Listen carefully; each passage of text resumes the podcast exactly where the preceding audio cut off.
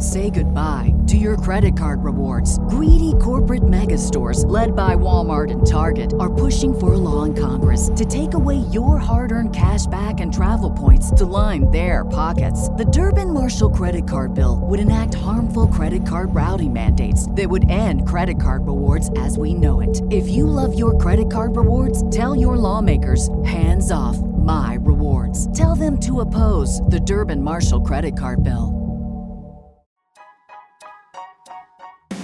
Even though it was transactional, did it give me sort of a framework within which to state a need and try to practice that? Because in my relationship, I still had a fear of vulnerability and a fear of intimacy.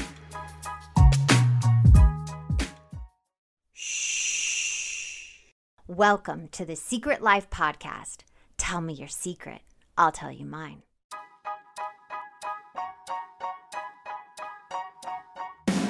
When I first started my recovery 11 years ago, I struggled through the textbook like material on this subject. I wanted to make the addiction and the recovery from it accessible and relatable to more people by telling it in an entertaining way. Well, I'm super excited to announce I've released my first book, Secret Life of a Hollywood Sex and Love Addict. If I can help just one person find a solution or at least realize they're not broken or alone, then writing this has been worth it. You can pick up the book exclusively at Amazon or signed copy at secretlifenovel.com. And the best way to support our podcast is to subscribe and share. If you haven't left a review or rating on Apple Podcasts yet, please do. It'll help more people find our show. And if you want to be a guest, shoot me a note at secretlifepodcast at iCloud.com. Enjoy the episode.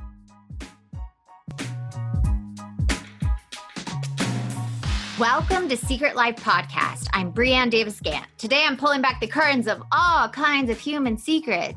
We'll hear about what people are hiding from themselves or others. You know, those deep, dark secrets we probably want to go to our grave with, or those lighter, funnier secrets that are just plain embarrassing. Really, the how, what, when, where, and why of it all. Today, my guest is Matt. Matt, I have a question for you. I'm listening. Dun, dun, dun. what is your secret? Great question. I had no idea that would be the uh, where we'd be starting today. No, um, my, I guess my secret is this is going to sound really broad. I guess I'm a very I'm a sex and love addict. Um, welcome, welcome to the club. and that is not something that is something sort of recently discovered. Yeah. Um, and that I am still working through after the last nine or ten months. Um, wow. So that is not something that um, you know most people would know. Can and you it, tell me about the first moment you actually had to say it, or or it was like so in your face you couldn't deny that you had this addiction? It probably was when I uh, blew up my long term relationship uh, mm-hmm. last year.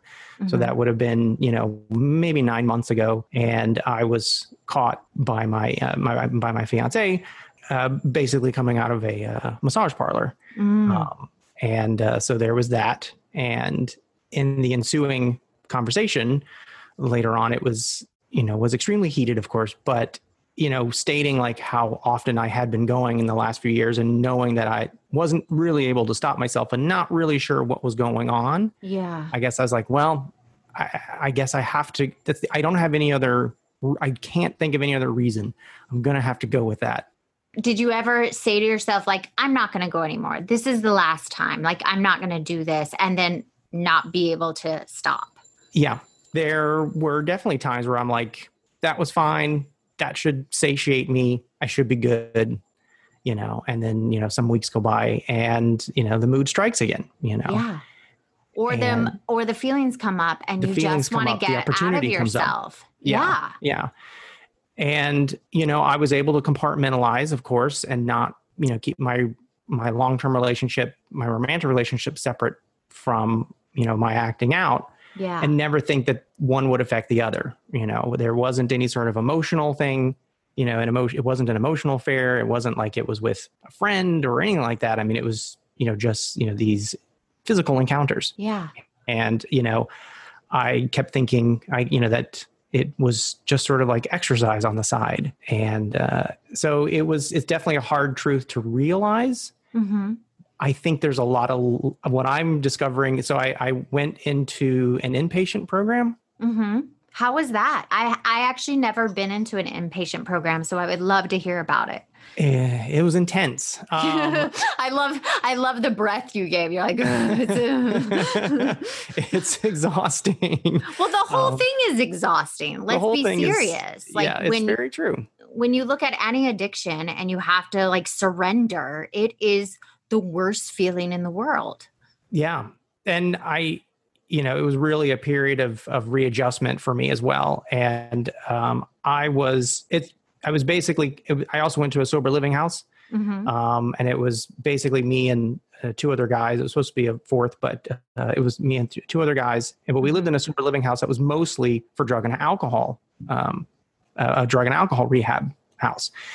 And I like to joke, you know, most of the guys in the house were like college age. So it just felt like a dry fraternity house.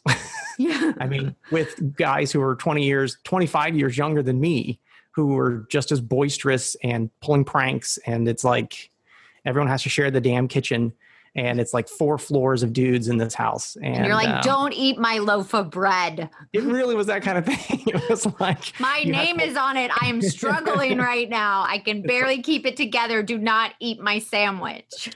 I ordered that gnocchi from Trader Joe's. It's my favorite.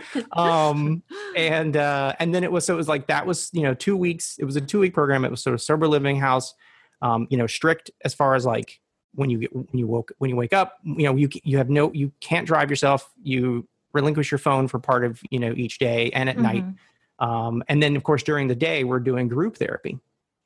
And it's so again it's me and three other guys and it's you know eight hours a day group therapy. In the middle we go to a meeting um, and uh, for you know group meeting. Mm-hmm. and we have homework every night and we have individual therapy session each day too um, yeah, that's intense. I mean, it really, yeah.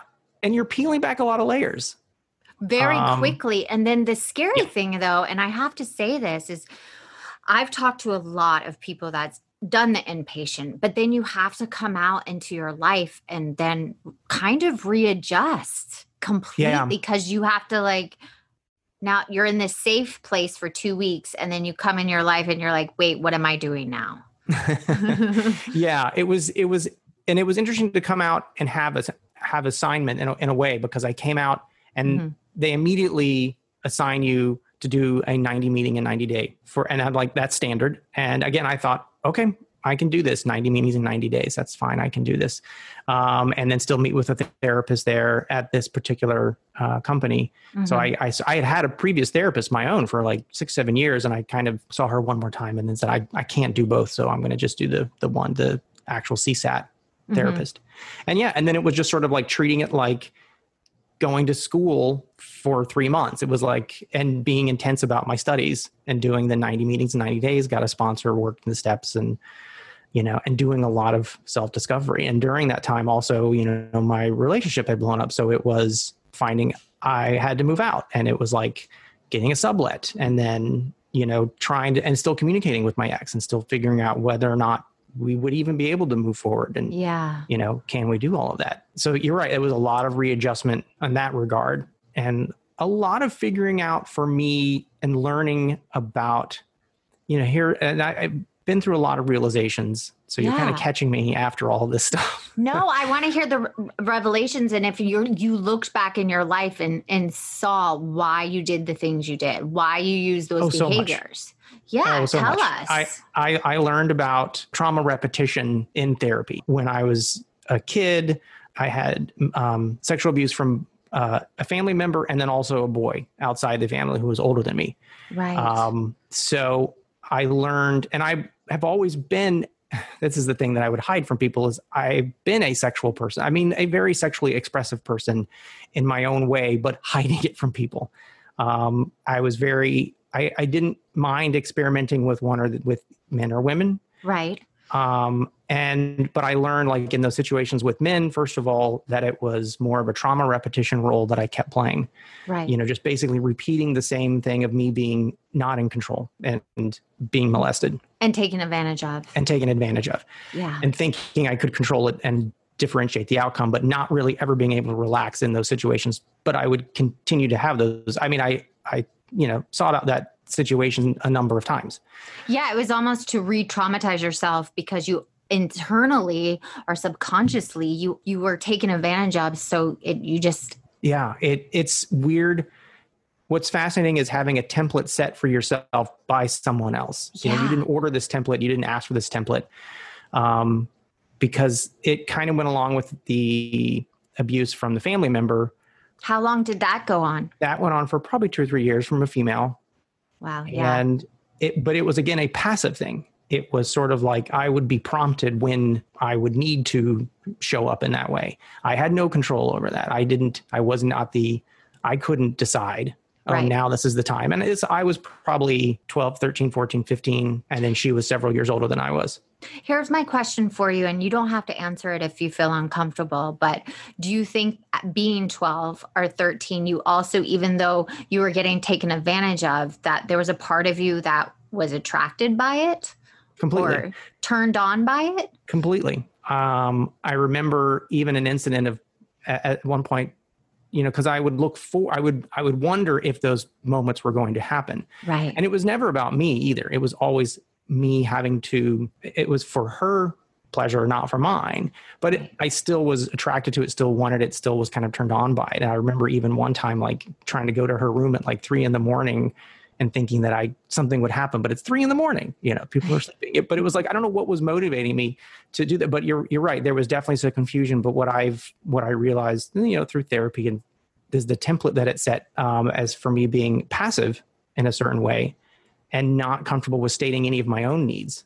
And oh, that that makes sense. That yeah. completely makes sense when you say it like that. That then you would do that in the future because yeah. you had no control over yourself then. I yeah, and I felt that I was I only had worth if I was desired. If someone wanted me in that way, I needed to be available to them. So I wasn't very choosy about partners. It was like, oh, this person wants me. Okay, they can have me.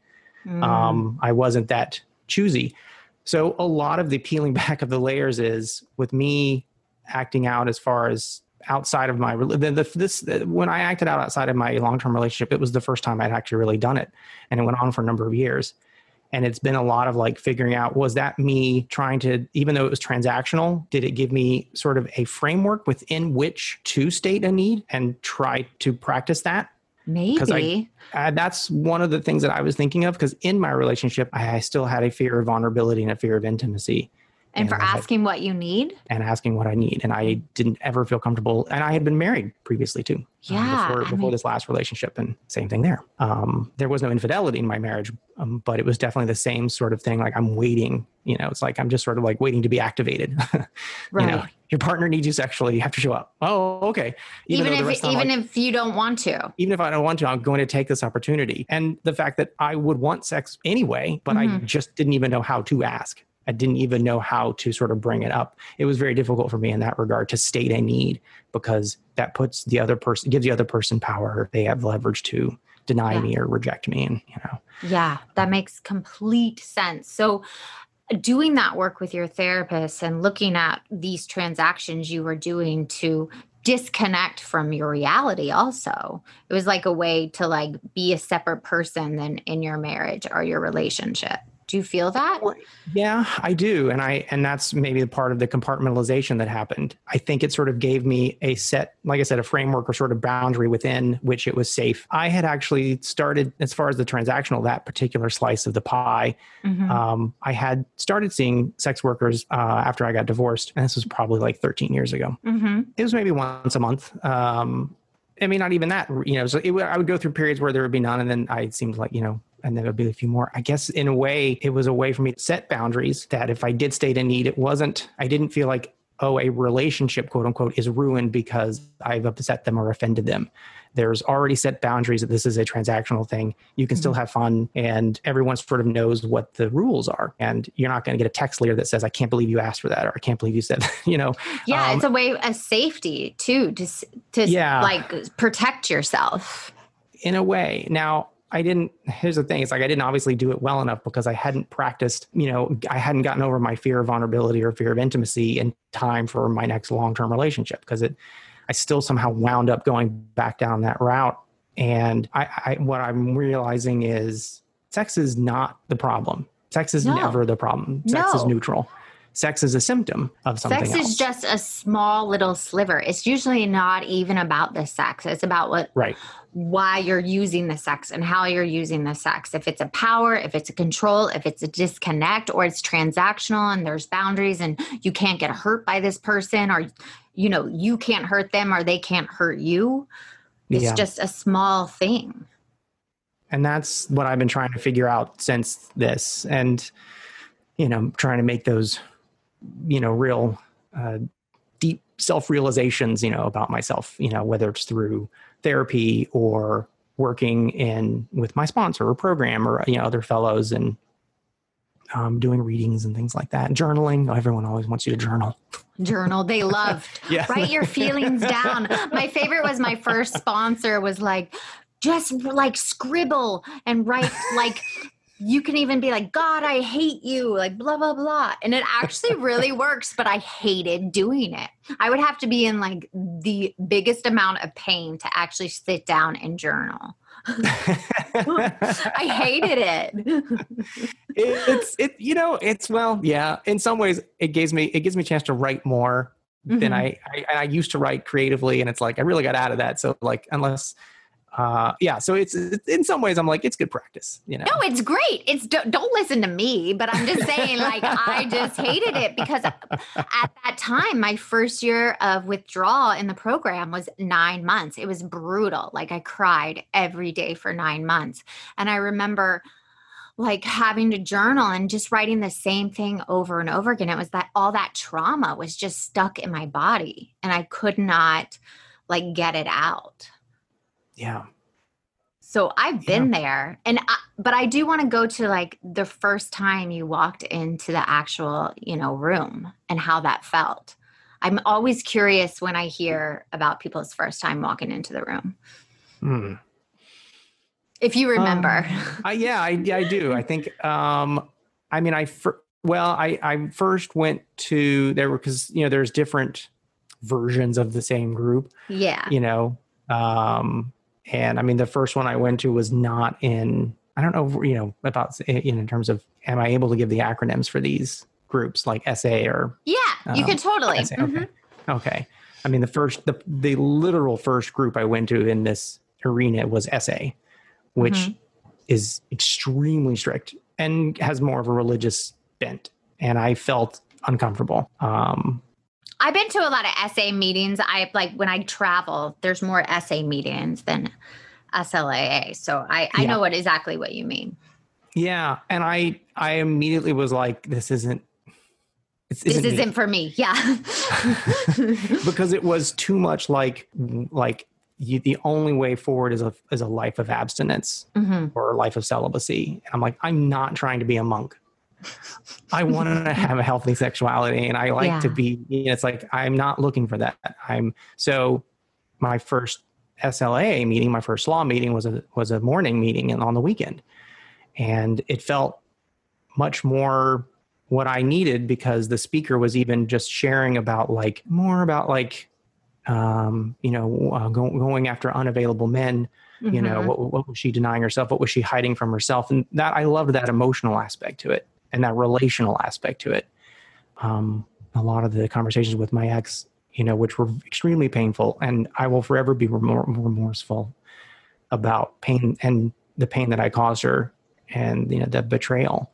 But um you know i it i think in her mind, the only way forward for me would also have been abstinence or cel- celibacy. And, and it's really hard for me to sign on for that. Yeah. You know, like e- even a no masturbation clause, I'm like, I can't guarantee that. I just can't. I just can't. I, I don't, Yeah. I, I don't know how I can, that to me is just a healthy part of being a sexual person. I'm, I can't. I know, but- agree. I agree. But I do think you have to take it out of your life, work on what's underneath it, and then you bring it back in a healthy way. Yeah, so there was definitely a period of, you know, after coming out of the inpatient, there was definitely months of complete abstinence and celibacy and, and working on this stuff. And that I see it as, you know, as a system reboot. You Yeah. know? It's a Um, rebuild. eh, You're breaking yeah. yourself down to then Yep. repair yourself. Yep. And my thing was, you know, I would hear stories from guys in SA and that's why I went to I went to like one or two other SA meetings and it mm-hmm. just was like, oh my gosh, that some of some of the with the stories that I would hear from someone who would spend six, seven hours watching porn, I'm like, I've never been that. Right. I, I, I could go weeks and days, I could go days and weeks without seeing it at all. It's just, I mean, it's, but I, but I don't, I definitely don't argue with a detox. I don't, that's fine. I, yeah. you know, but I never felt like I was at that level where I was ignoring work or not sleeping or not eating. I'm like, no, you know, we have that whole halt. Hungry, angry, lonely, and tired. and I would tell my therapist, and this was even during the inpatient, they were sometimes bemused by me because they would be like, "Well, you know, when what are you doing when you when you sexualize anger?" I'm like, "No, when I'm angry, I don't feel sexual. When I'm hungry, I eat. When I'm lonely, I will call my mom. When when I'm tired, I will go to sleep. I tended to only be I can be when I'm happy, mm-hmm. then I can be sexual. And it's like they would be like, huh, okay. I so there weren't things that I was able to easily avoid. And it's like I didn't feel as completely off balance. Well, you were um, functioning too. So yes, you were functioning. You weren't like down on the street, like getting a prostitute. You were still functioning in your everyday life. So that's that's yeah. when it can get a little gray. And people that are listening, yeah. you know, it, you think, oh, I'm not as bad as that person, or I don't do it as horrible as that. But if it's still a problem in your life and it's hurting somebody you care about, that's something to look at. I know, and I don't mean to dismiss it at all. Or, or no, you're not. You're I, not at all. You're not dismissing it. You're telling your truth, which I totally love. But but I just want the listeners to know you, you can have these behaviors that don't affect your life completely, but still are keeping you disconnected from your life. It doesn't Absolutely. have to be extremes. I, mean, I still ended a long-term relationship and blew it up, and yeah. it was a good relationship, you know. And every relationship has its pluses and minuses, but I still feel sad. I mean, I'm I'm going to feel sad for a long time about it anyway, but like I couldn't and so like obviously I could be like, "Oh, I wasn't as bad as whatever I did or didn't do mm-hmm. still ended a, a good long-term relationship." And But sometimes um, the worst things like that have to happen for there to be healing. And I'm sure your ex down the line will understand. And it's like the people I have hurt now on the other side 10 years, 11 years later, I'm so grateful for them hurting me and me for hurting them because I got to mm. heal and grow and now give back to other people. That's amazing you say that. I didn't think about like being yeah. thankful for. And if if a, a person is listening and they've been cheated on or they're the cheaters, it's like it doesn't have to do with the other person. She could have been the most perfect partner and it this is your own stuff, you know? So there's nothing wrong with her. There's nothing wrong with you. No. It's like our own stuff sometimes sabotages our life. Yeah. And I'm I'm mad at myself that I had these blind spots in myself. That's okay. You're human. if, mm. You know, just like I've done some horrible things. I mean, I've written about the horrible things. I've been a terrible person, but that doesn't define who I am. Those are just behaviors I did to survive the trauma, the things done to me out of my control. I'm trying to get there. You will get it's, there. it's tough.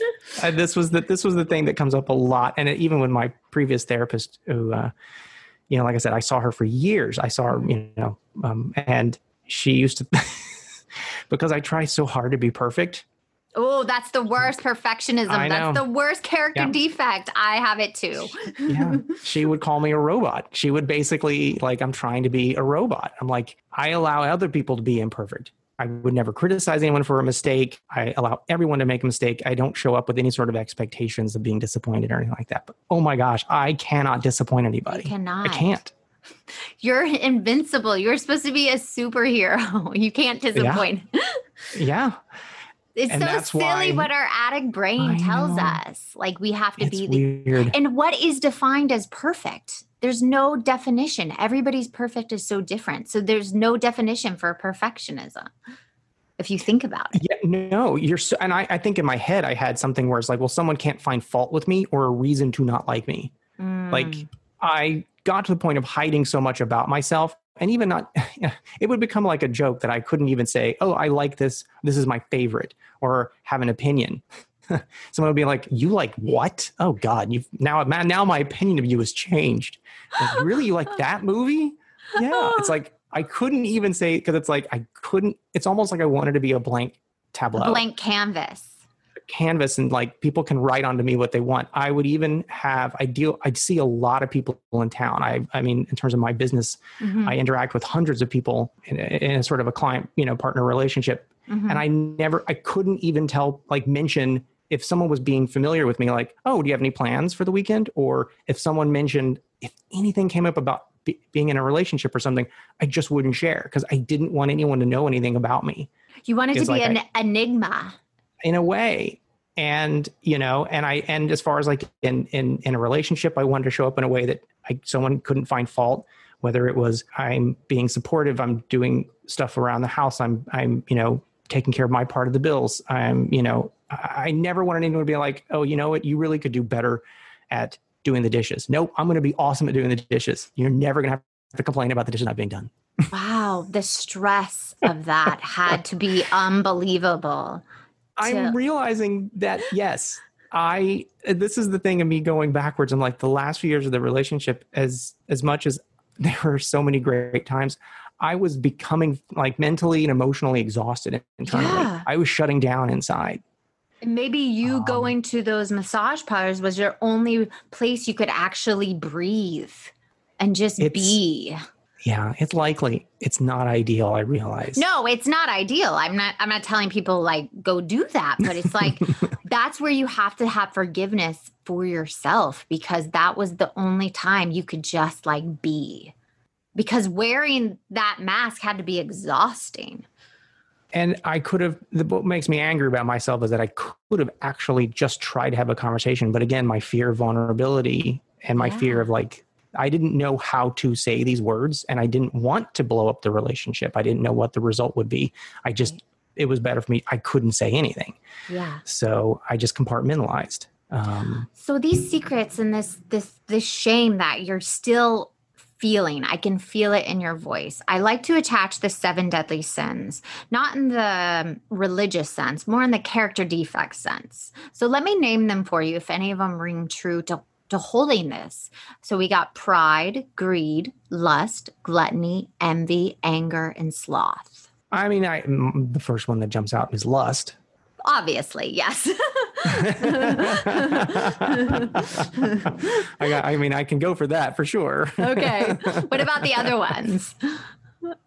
Interestingly, possibly and I'm, I'm thinking of this because someone else might have they made the same assessment of, of my behavior was greed ooh why? Well because it was like i got greedy about wanting more in my life mm-hmm. than what i already had. It's like it wasn't enough to have a good relationship. I had yeah. to i was greedy for more outside of it. Yeah. What about pride? That's an interesting one. With the perfectionism and your ego of like oh. wanting to always be perfect. Yeah um, that's a great. Oh, that's a good one. That's wow. That's a great observation. there is probably a pride in that because I think I would still think that I was going to be. I would be compared favorably to other boyfriends or fiancés or whatever. That I'm still. Everyone would be like, "Oh, he's the best," you know.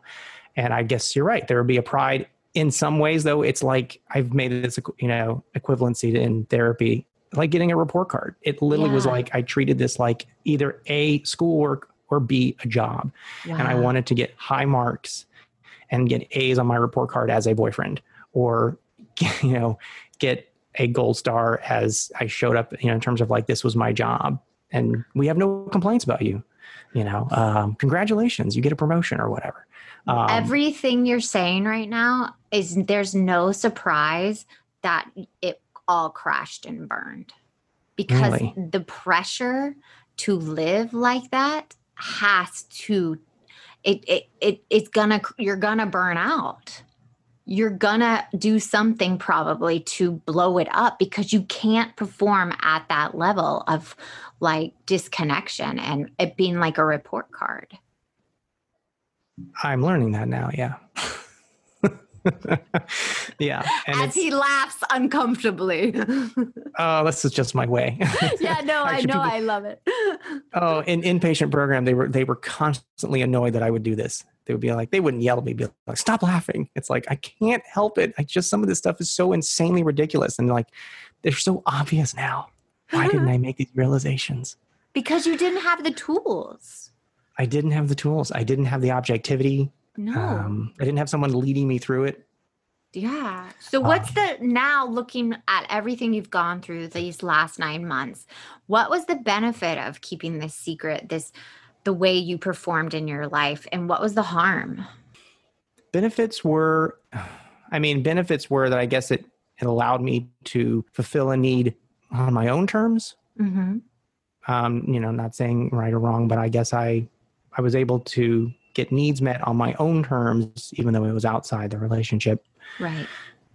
um, downsides are that i didn't show up 100% as an as a you know warts and all Right. um, so people didn't know me and and not valuing the fact that showing up warts and all doesn't mean it means you're relatable yeah. and that's one of the things i've learned in program and learned in therapy is like nobody wants a perfect person standing in front of them No, I think the flaws are what makes us beautiful. And I think, and I've said this a number of times, I think this when you see someone that's like hit rock bottom and then they come all the way to the other side, they are the most beautiful people to me. and that's what i'm learning i that i can that i can even say something about myself that will cause a person to not like and maybe i should maybe not like isn't the, the right term but they'll be like nah i really don't want to hang out with you and be okay with it um and not and value the fact that it's okay if not, i mean if not everybody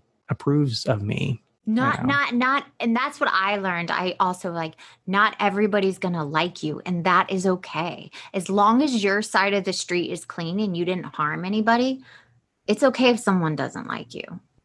yeah and and that's and as as you know i've made the same realization like you can you can show up in what you think is the best kind most perfect way and someone could still not like you Yeah. and there's nothing you can do about it Nothing you, You can do about it. it. Yes. And 99% of the time, it has nothing to do with you. yeah yeah And that's It's just- okay. yeah well i I, I I was talking to my therapist a lot about it and it's like i should just be bold and like actually experiment with being not liked Ooh, Like- that's a great exercise.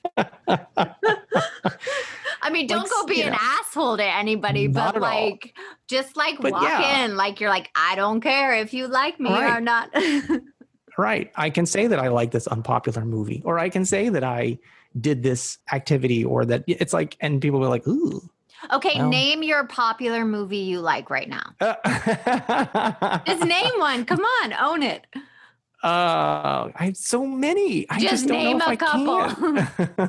Come on, do it, do it. uh, I'm a I'm a giant nerd, so it's it's going to fall into the Star Trek Star Wars vein, um, and I like the Oh. odd I, I like the odd numbered Star Trek films, and a lot of people don't, but uh, I love the Here- odd Star Trek films. Listen to me. I hate those movies. I fell asleep the last one that came out at the theater. My husband made me go watch it, and he will tell you I fell asleep. And through the whole movie, when I was awake, I was like, ugh. So there you go. I hate your movie, and that is okay. Thank you. Um, my last made my question. Good. My last question for you before you go is how are you going to move forward in the future? I'm going to move forward honestly. um, I'm going to move forward in a vulnerable, in a more vulnerable fashion. Mhm. I feel like I don't need to be unaffected and I don't by by life and I don't need to be impenetrable and I want to be able to be more accepting of all sides of myself. Oh, I love that. You want to be more accepting of your shadow and your light Yeah. Yeah. because that's And- what makes a whole person. Yeah. I was just talking to a fellow in program last night about it, you know, and actually stating things to her that I don't think I really mentioned to, you know, other people. So, and she did the same and, Oh, you know, I love that. and just like not worry. Yeah. It's, it's just, yeah, it's, it is accepting all sides of myself. Well, thank you for coming on and sharing this and sharing your secret and being so open and vulnerable with us. Well, thank you for giving me the opportunity. This was, this was really wonderful. And if you want to be on the show, please email me at secretlifepodcast at iCloud.com. Until next time. Thanks again for listening to the show. please subscribe, rate, share, or send me a note at secretlifepodcast.com. And if you like to check out my book, head over to secretlifenovel.com or Amazon to pick up a copy for yourself or someone you love. Thanks again. See you soon.